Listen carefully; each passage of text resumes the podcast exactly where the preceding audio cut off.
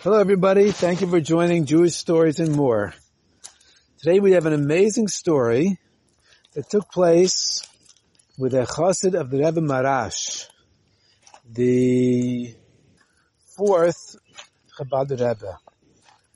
He was a simple Jew, I think his name was Shmuel, and he came to the Rebbe Maharash and uh, gave the Rebbe Maharash his pan, his pidyon nefesh, a note asking for a bracha for his, for himself, for his wife, for his children.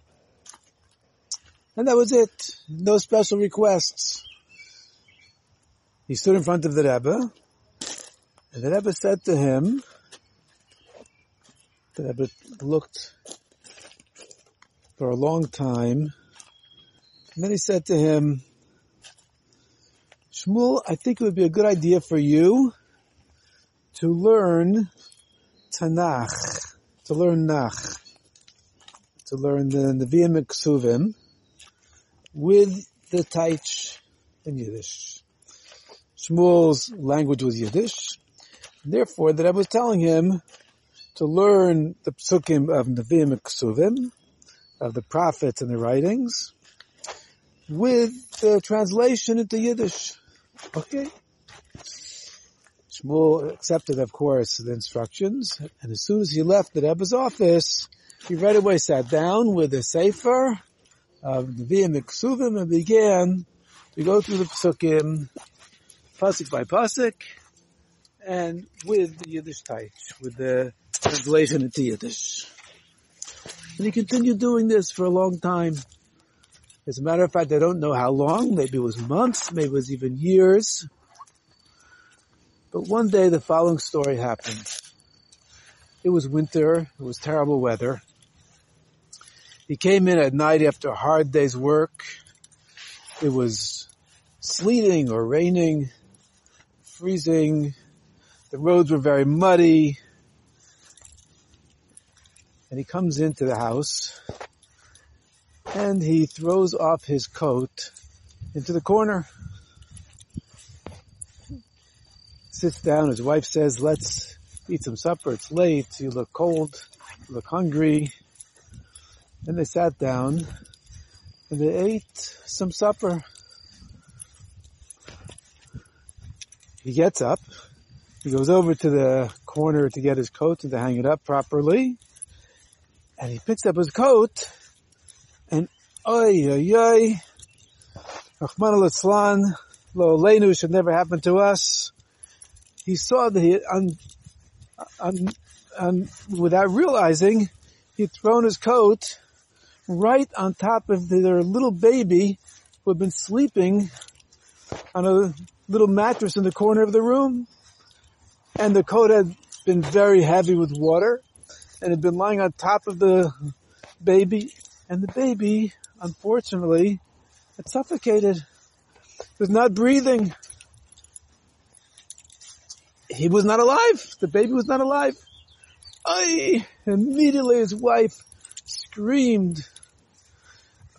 And then she realized there's no time to scream.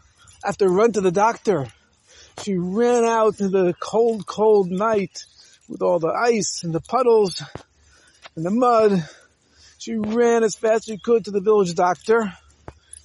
She knocked on the door as loud as she could. The doctor came to the door. He sometimes had emergencies like this. He grabbed his bag quickly, his medicine bag, his medical equipment bag, and he ran after the poor mother back to the house, back to Shmuel's house.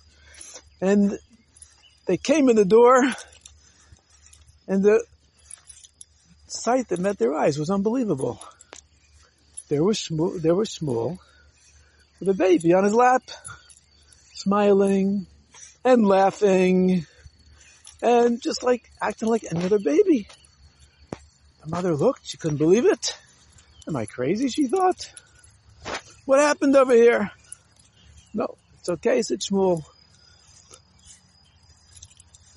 A few minutes ago, uh, what ha- what you think happened happened. I thrown my coat on top of the baby. It was heavy with water and ice. and I didn't notice it was that I throwing the coat on top of the baby. The baby actually suffocated, stopped breathing. But as soon as I saw that the baby was not alive, I remembered what I had learned in the Nevi'im of how Elisha the Navi brought a child back to life. That a child that had come into the world through his bracha and then had had heat stroke and had died in the field, he brought him back to life. How did he do it? He lay on top of him. They breathed into him. And so I thought, okay, I'll try the same thing. I did. Of course, I davened to Hashem at the same time. And lo and behold, the baby came back alive. A miracle, a nes. Now, whenever we hear a miracle story like this, we wonder, of course, first of all, is it true? Yes, it's a true story. And then we wonder, what is the lesson for us? Well, it seems that the lesson is that when the Rebbe gives instructions, it's not just a nice thing that he's giving instructions, he's giving some idea, but rather a real Rebbe, just like Moshe Rabbeinu. He gives instructions which come from Hashem. And just like Moshe Rabbeinu, anything that he told the Yidden was really an instruction from Hashem. And we are very fortunate that we have a lot of instructions from Hashem. We have the entire Torah. We have the Shulchan Aruch. We have letters. And we have talks. And we have all kinds of instructions. Of course, how do we know which instructions for, are for us at this exact time that we read about them?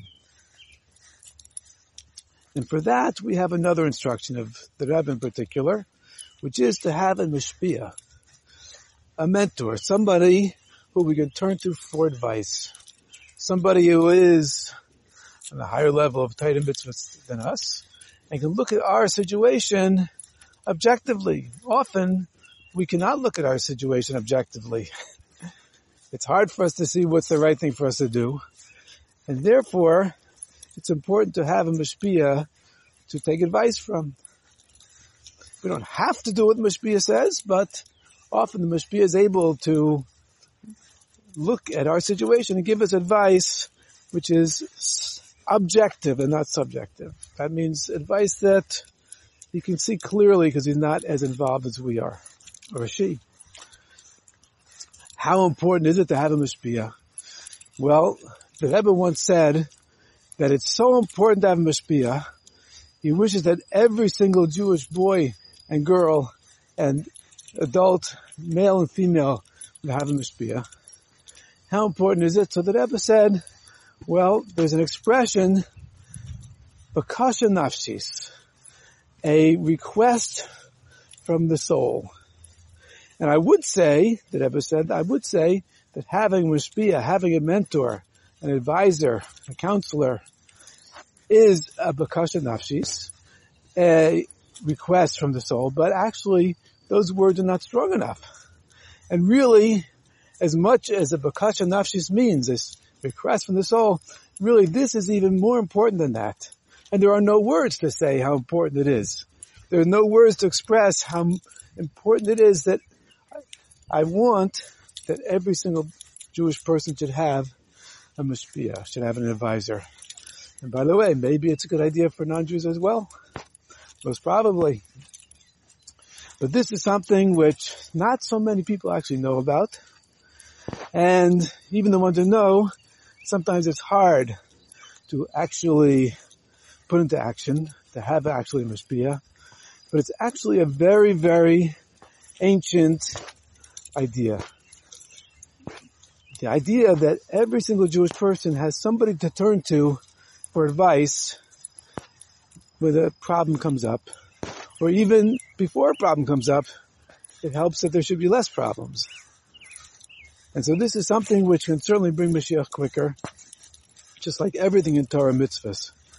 But this has a special place, obviously, and therefore I would urge everybody to make sure that they have a mashpia, or if they don't, to try very hard to find one, to ask advice from somebody. How do I find a mashpia? How do I find somebody who can advise me? And in this way, we have a much better chance of making proper decisions and good decisions. And this certainly will bring Mashiach quicker, especially as we increase and tighten our mitzvahs, and may the Geula come immediately. Thank you so much for listening. Thank you for joining Jewish Stories and more.